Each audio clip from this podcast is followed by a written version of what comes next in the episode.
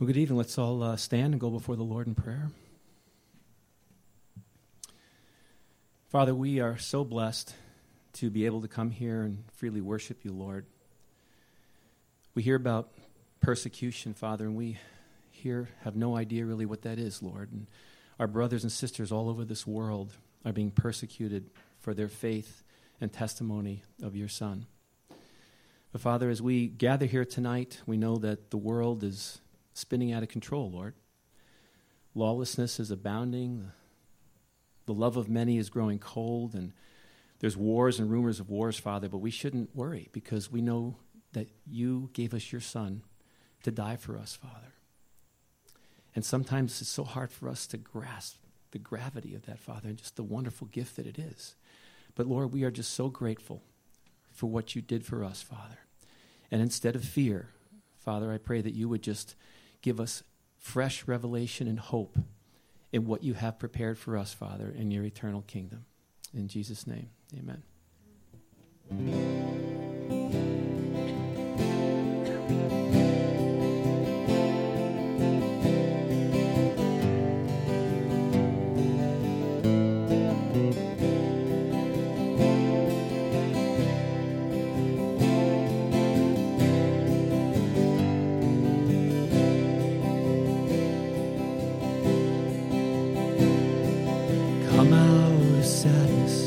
From wherever you've been. Come, broken heart, rescue begin.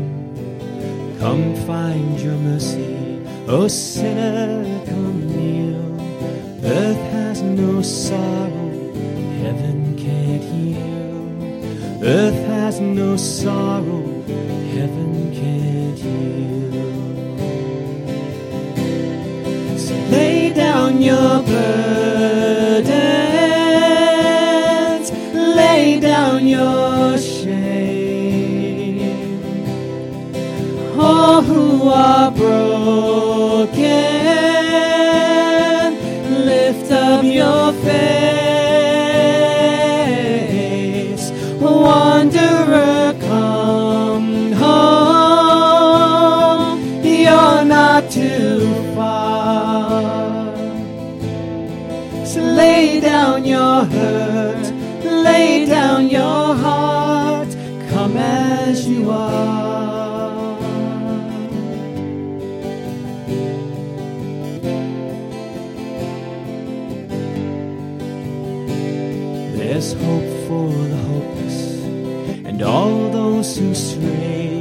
Come sit at the table, come taste the grace. There's rest for the weary and rest that endures. Earth has no sorrow, heaven can't cure. So lay down your burdens,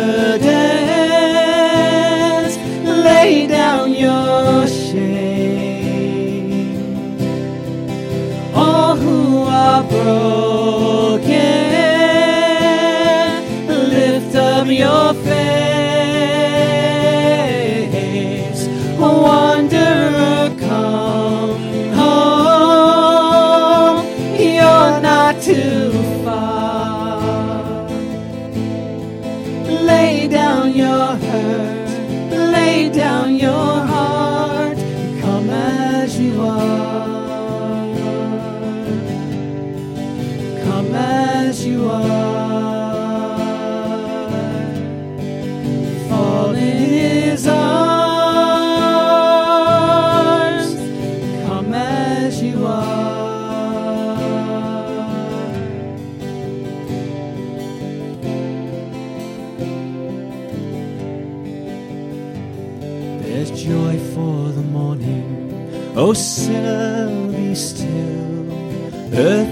no sorrow,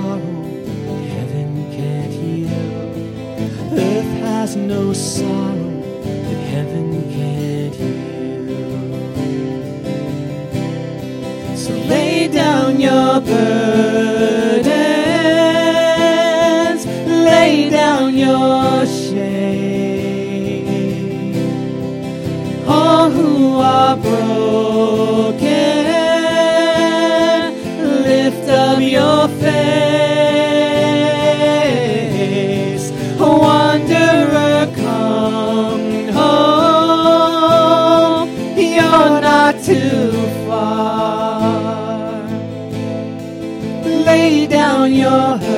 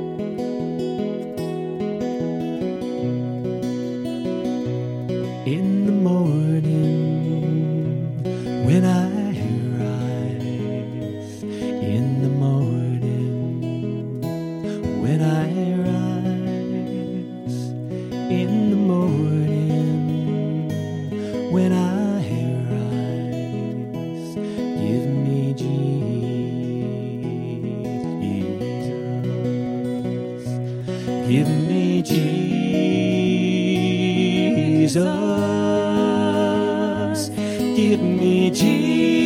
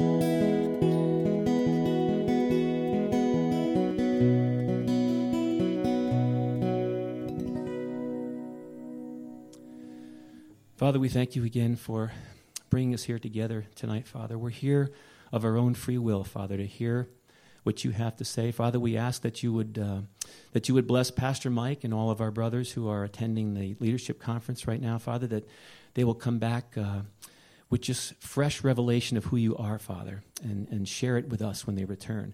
And Father, we ask that you would bless Matt's uh, words tonight, Father, that you would use him as an instrument of your will, Father, that we may grow in your spirit. In Jesus' name we pray. Amen.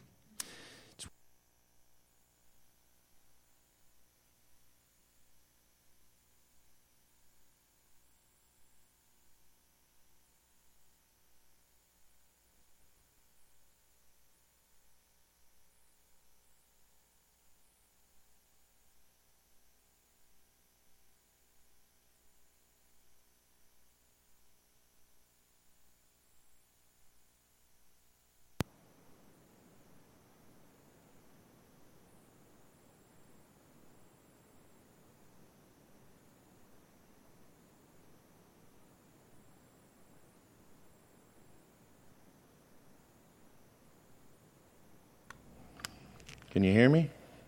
good? Perfect. Good enough?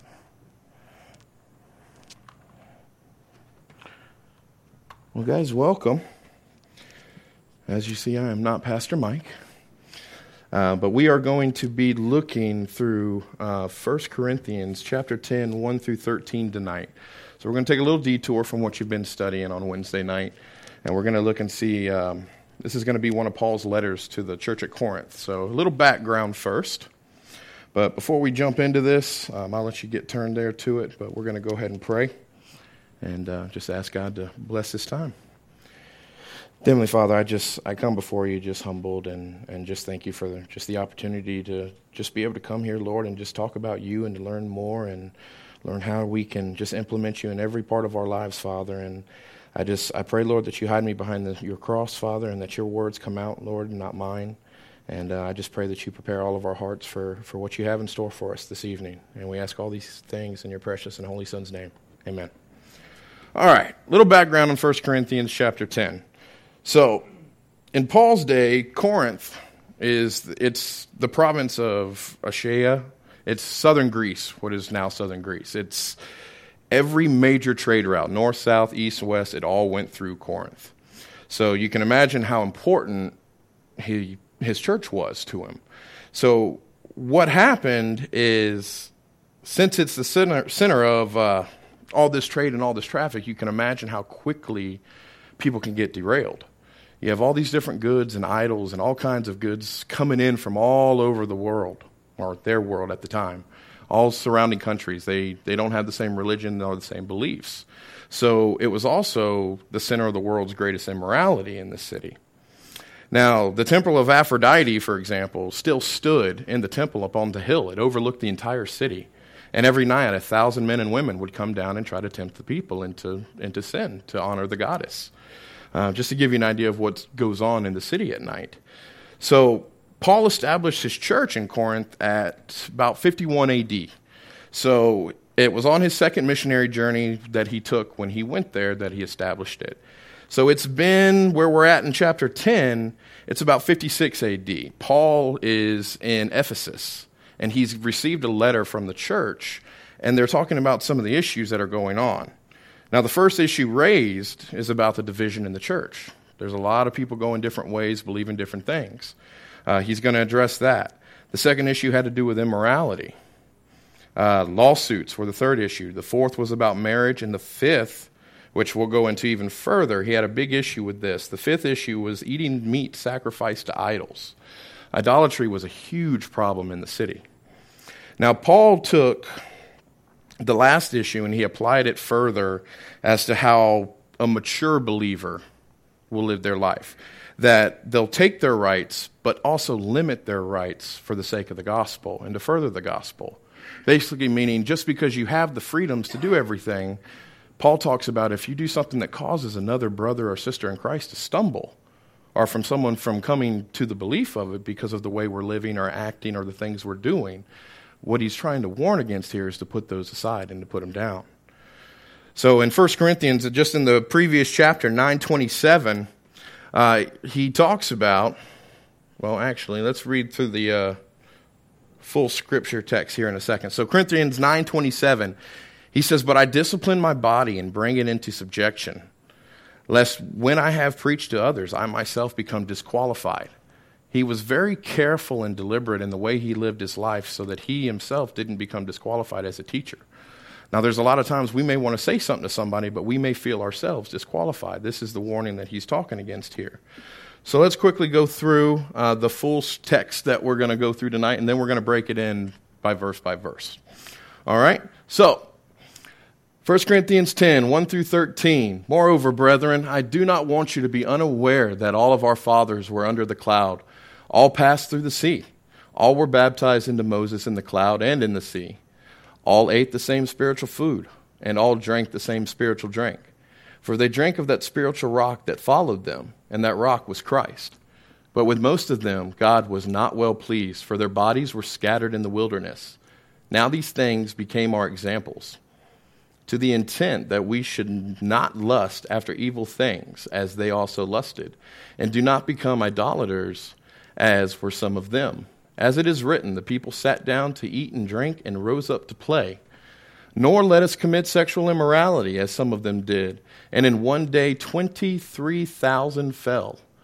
Nor let us tempt Christ, as some also did, or as some also tempted, and were destroyed by serpents. Nor complain, as some of them also complained, and were destroyed by the destroyer. Now, all these things happened to them as examples and they were written for our admonition, upon whom the ends of the ages have come. Therefore, let him who thinks he stands take heed lest he fall.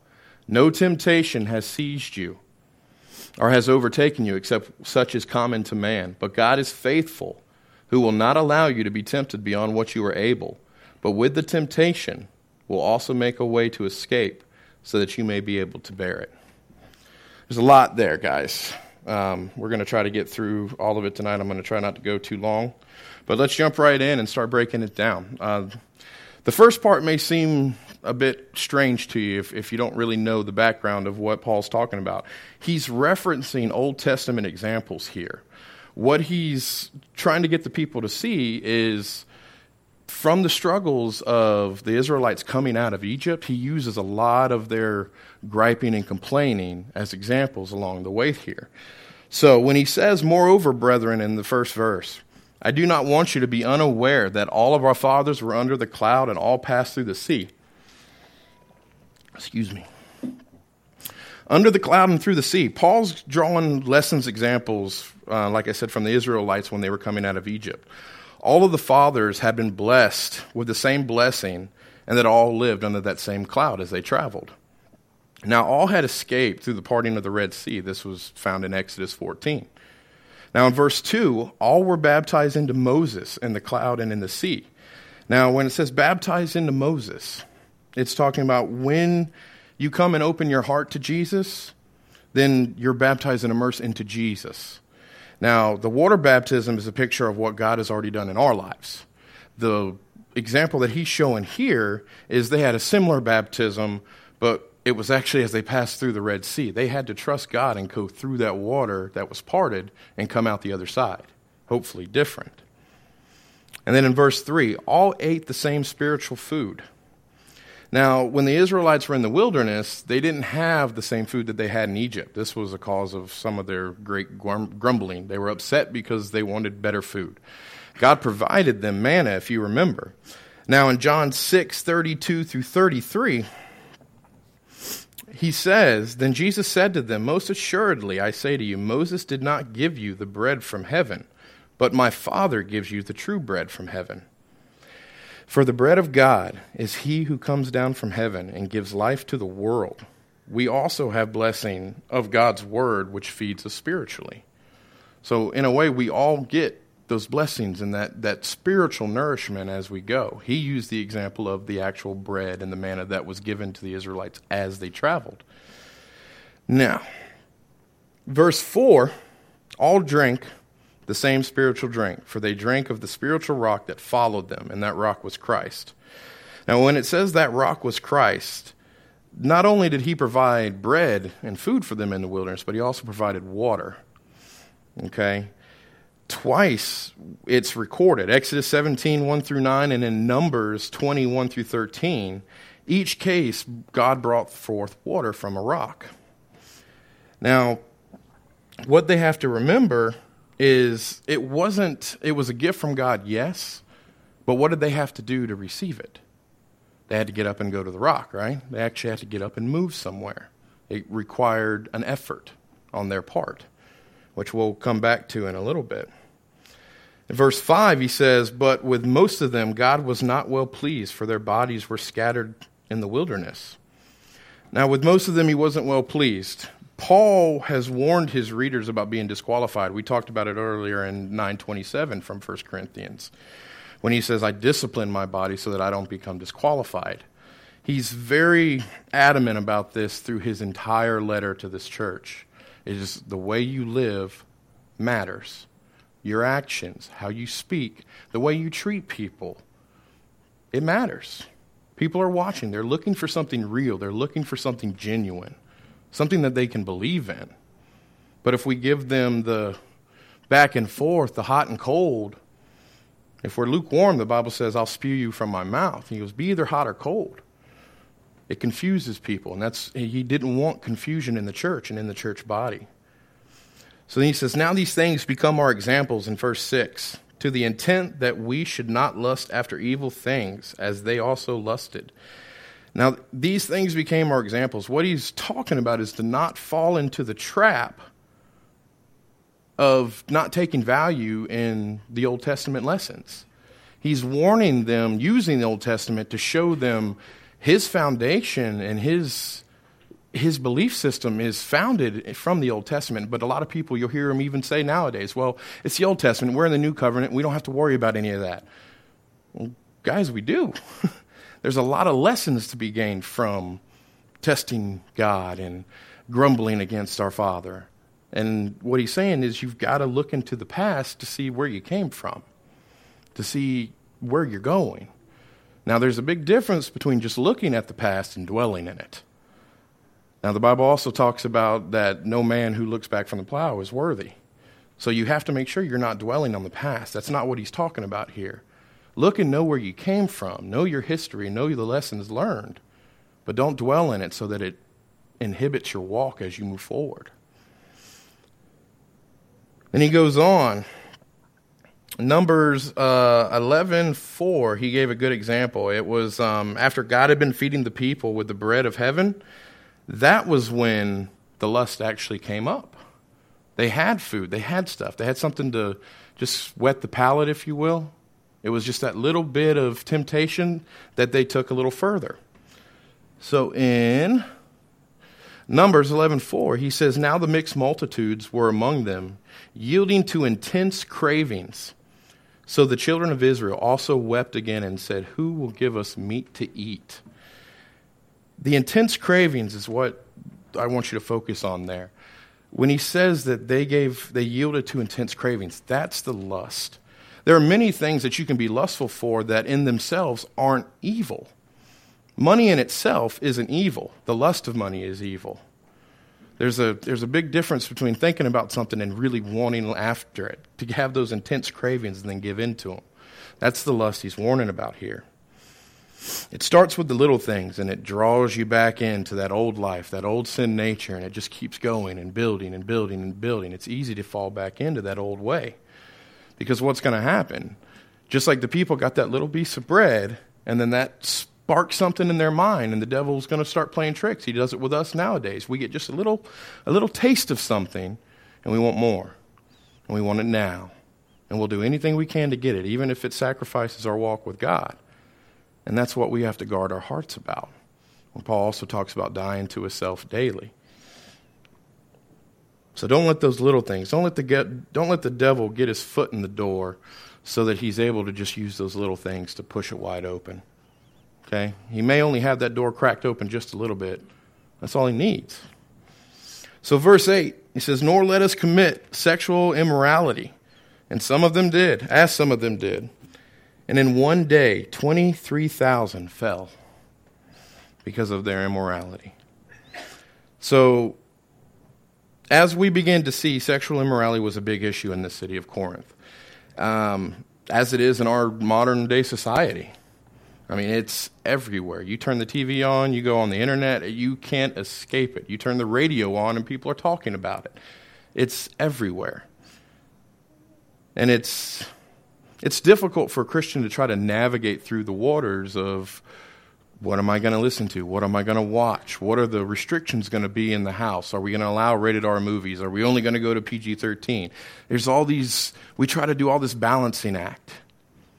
But, guys, it's the basic principle that Paul's talking about here is if you can think to yourself, is this, if me watching this, if somebody that I didn't know or that was watching me knew that I watched it, does it cause them to stumble?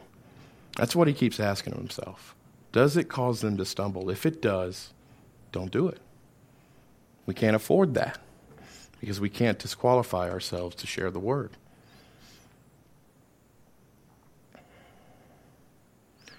So in chapter or in verse 9, nor let us tempt Christ, as some of them also tempted and were destroyed by serpents.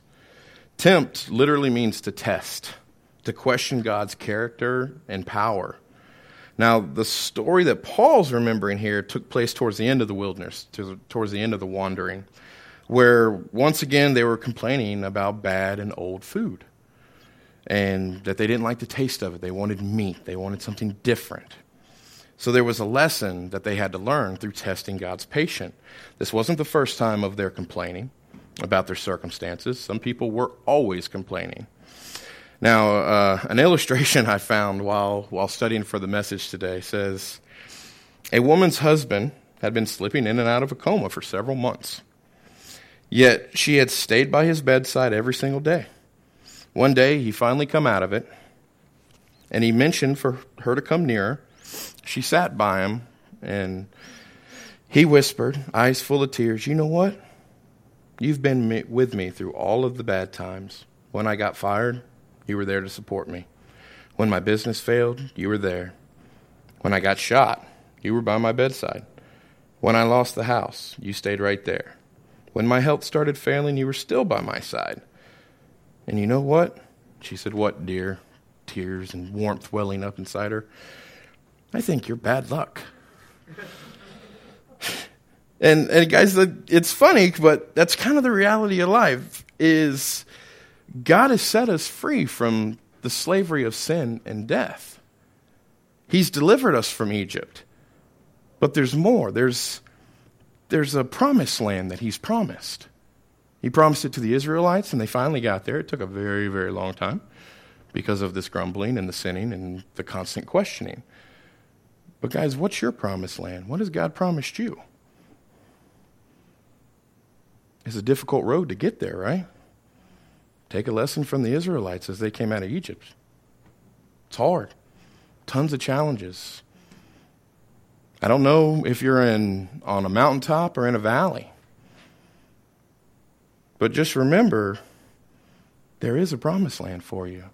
As long as you have accepted the gift that God has given by the death of his son to save each and every one of us, you have that promise. It's waiting for you. Things are hard. This world, it's why we're only meant to be, we're only here for a short time. We're not meant to stay here. It's not our place. We belong with our Father. But there's, there's a rough road to get there. And the devil's going to, what he wants you to know is as you're tempted and you're following Jesus, you may even think, well, maybe following Jesus is bad luck. He's not. He's the one getting you through it, He's got you this far.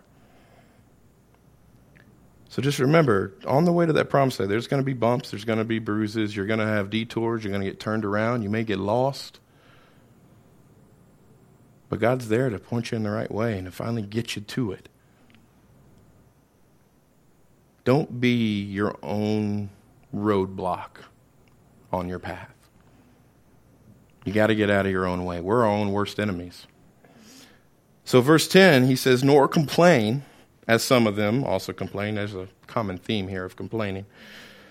and were destroyed by the destroyer. There's so many instances. Now we don't know exactly what he's referring to here, but in Exodus 6:12 they complained about food.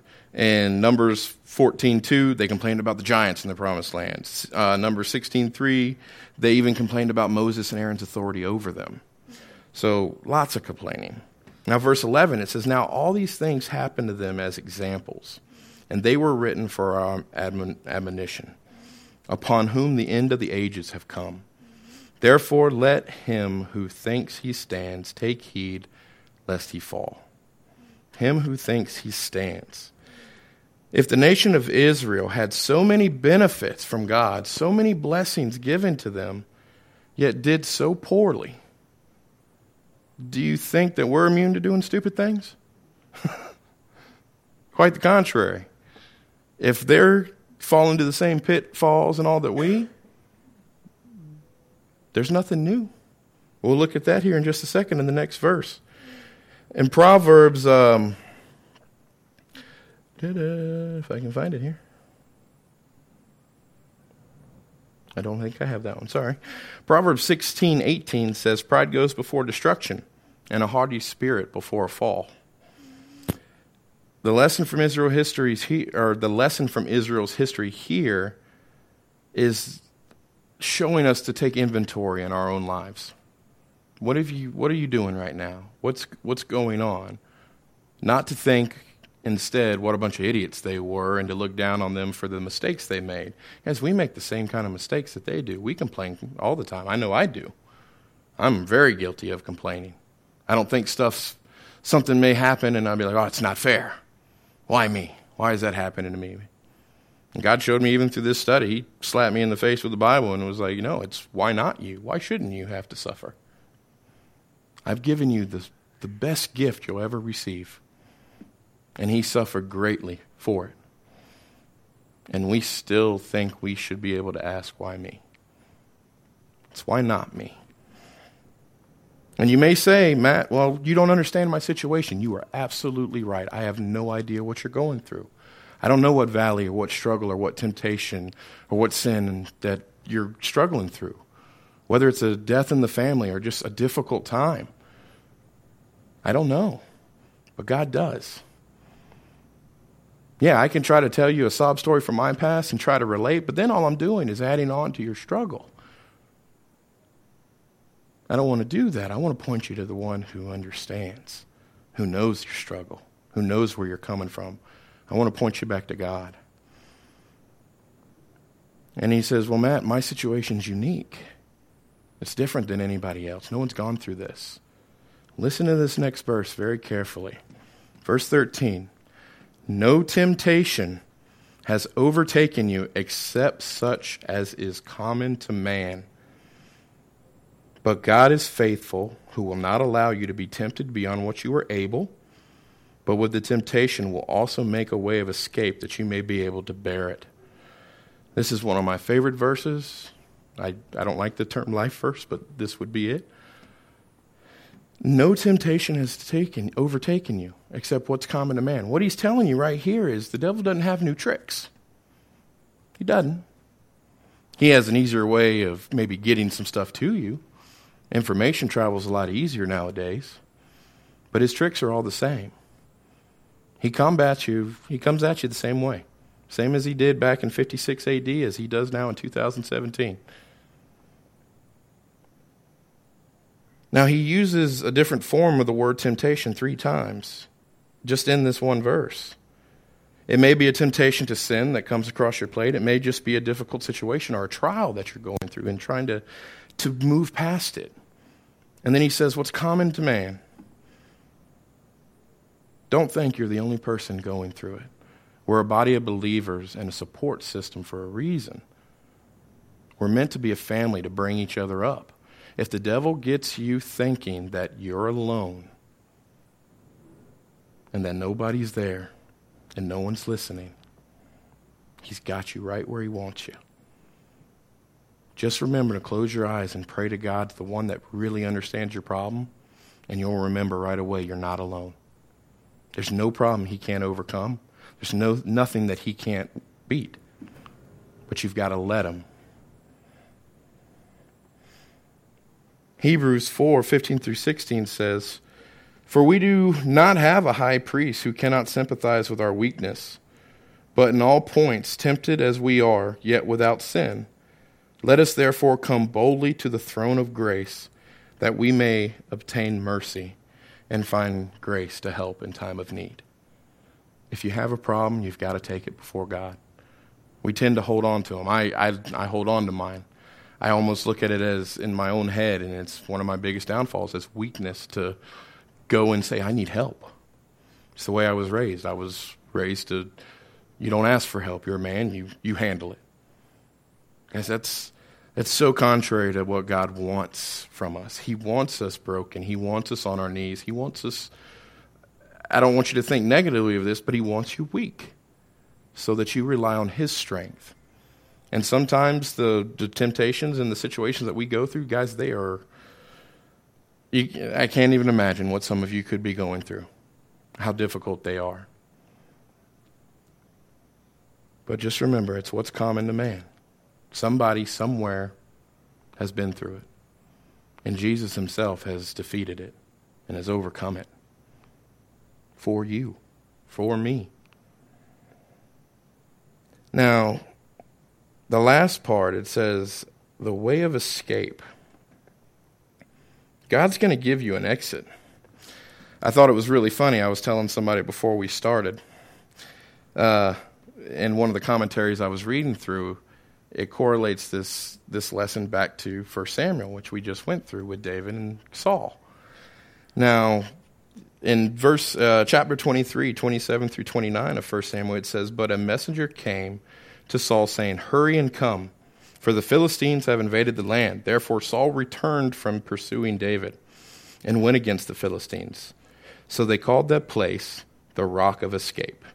And then David, this is important, then David went up from there and dwelt in the strongholds of Gedi. David didn't stay where he was and wait for Saul to come back. He got up and he moved. He took the exit that God was giving. Now the problem is, is you may not like the exit that he's giving. That's that that comes into a whole different issue. That's a hard issue there. God's going to give you an exit. There's nothing that you can't overcome. It says it right here, and I believe every word of this to be truth from God. He will give you a way out so that you can bear it and that you can stand up under it. But you've got to take the exit. So, guys, whatever you're struggling with, whatever's going on in your life, take the exit. Give it to God and lay it at His feet. It's what He wants. Let's pray.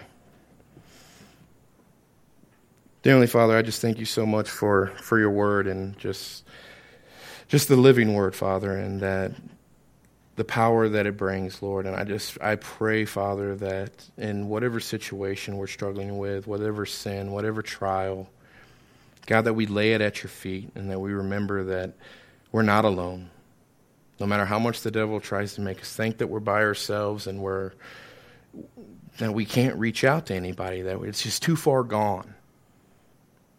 God, I just pray that you remind us of this lesson, remind us of your words from, from the Bible, Father, that it's a lie straight from the devil, Father, and that you do provide a way out as long as we just take it. Right, I just pray for continued strength for the members of this congregation and for the ones that are away, Father, that you you just bring them back even more on fire for you, Lord. And I just pray all of these in your precious and holy Son's name.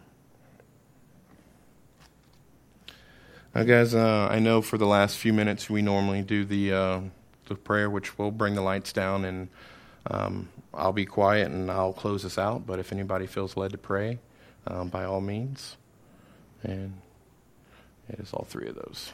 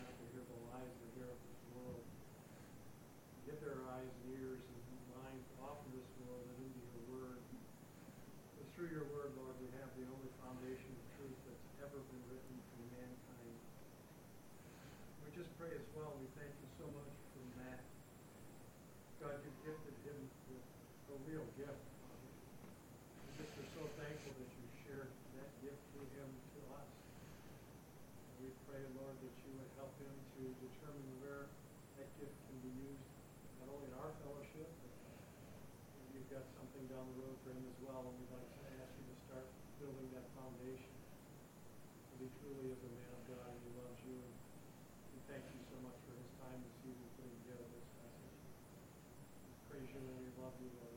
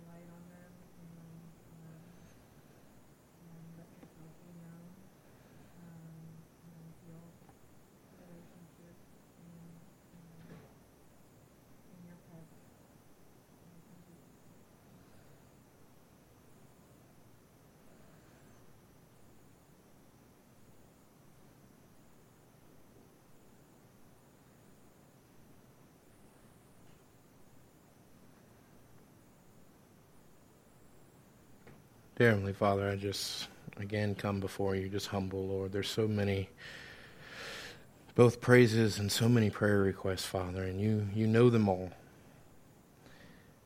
Father, I just I ask for healing for the for the spoken prayer requests, Lord, for the ones that weren't spoken, the ones that that, that we're holding on too tight, Lord, that that we don't want anybody to know or just don't want to say it out loud, Father. I, I pray for healing.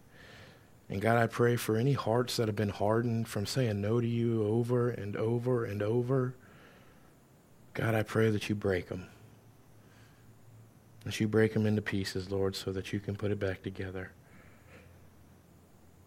And God, I pray for a hedge of protection to be around each and every one of these people here and the members of this congregation, Lord, to so they can go out and fight the good fight, Lord, and keep the devil at bay and keep his lies away. God, I just, I thank you. I thank you for the, the wonderful gifts that you've given each of us. I thank you for your word, for your son, Father, for the sacrifices. God, we thank you. And we ask all these in your precious and holy son's name. Amen. Guys, if you have any questions or any other unspoken prayer requests, I'll be up front here for a while. But you are dismissed. Have a good night.